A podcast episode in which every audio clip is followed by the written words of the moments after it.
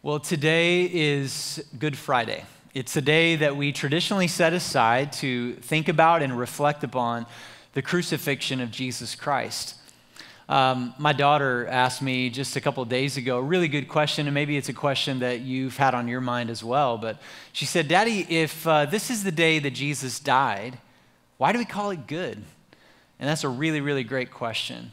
See, this isn't a day that we necessarily um, celebrate the crucifixion of Jesus, but it is a day that we reflect upon and we remember the impact that his death, his burial, and his resurrection that's going to come on Sunday, what, what that does and what that means for us. Um, you know, Paul talks about this in 1 Corinthians. He says that the, the message of the cross is, is foolishness to those who are far from God, to those who don't get it. But to those of us uh, who are Christ followers. It's the power of our salvation.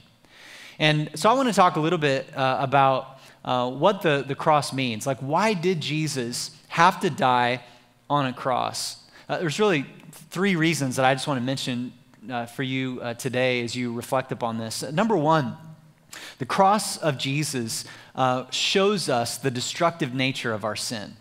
Now, if you know anything at all about Roman crucifixion, then you know that it was excruciatingly painful. Um, it, uh, I'll save you all the gory details, but the Romans knew how to maximize the, the highest threshold of pain uh, before someone would, would die. And the Romans did it to kind of flex their power. And so they would flog someone just within an inch of their life and and where the nails would go was, was basically designed to suffocate them. It was an excruciating way to die. And every now and then, I don't know if you saw the, the movie The Passion of the Christ that came out more than a decade ago, but it got an R rating. And the reason why was because the cross was so brutal. And you might say, why? Like, why couldn't God just uh, snap his fingers and forgive us? Uh, why couldn't Jesus maybe die a less painful death? And I think one of the reasons for that is because the, the bloody cross of Jesus shows you and me um, the reality of our sin. You know, at times we have a tendency to downplay sin. You know, it's, it's not uh, lying, it's just fibbing. You know, it's not adultery, it's an affair. You know, we, we, we have these words in which we lessen the impact of our sin, but sin destroys relationships. Sin destroys your inner peace, sin destroys your connection to God. The cross of Jesus shows us that in just gruesome detail. The second reason, though, why the cross is so necessary is because Jesus wanted to demonstrate just how far he would go to show you his love. I love what Jesus says in John's gospel. He says, Nobody took my life, I laid it down.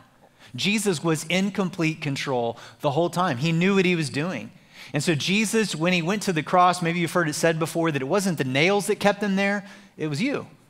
The thought of you, knowing that you and I would need this sacrifice in order to be reconciled to God. And that, that brings me to the third reason. The cross of Jesus was necessary so that we could be reconnected to God.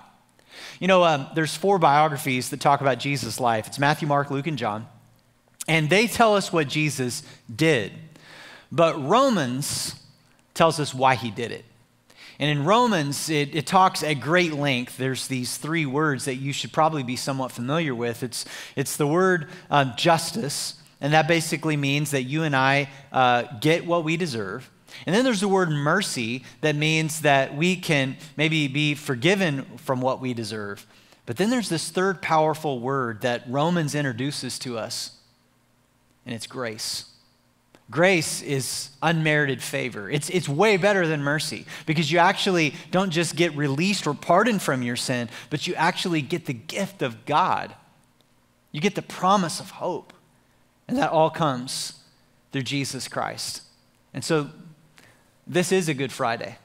It's good because of what Jesus did for us. It's good for what Jesus has demonstrated to us. And, and on the, the last night that Jesus was with the disciples, before his arrest and his beating and his crucifixion, Jesus would share a meal with the disciples. And at the time, they really had no idea what was going on, but Jesus had some bread and he, he had some, some wine or some, or some juice. And, and he basically said, This is my, my body that is broken for you, and this is my blood that is shed for you. And he says that through my broken body on a cross and through the blood that I would shed, you, you not only get mercy, you get grace. We can be reconciled to God once and for all because of Jesus' substitutionary atonement that he made for us on a cross 2,000 years ago.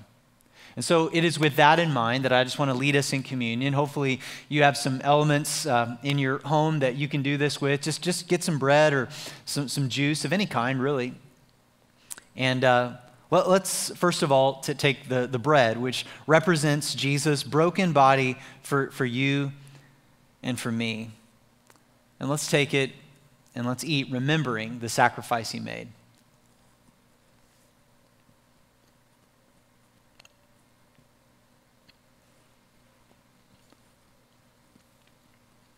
And then we're going to take the juice, which represents his shed blood for us on a cross.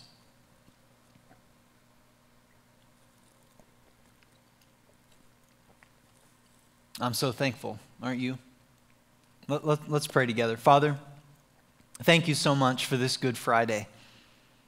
Thank you for the fact that you would send your Son to do for us what we could never do on our own. Jesus came to live the life that we were supposed to live, but we couldn't live because of our brokenness and imperfection. And he died the death that really we deserve to die because we are guilty of sin.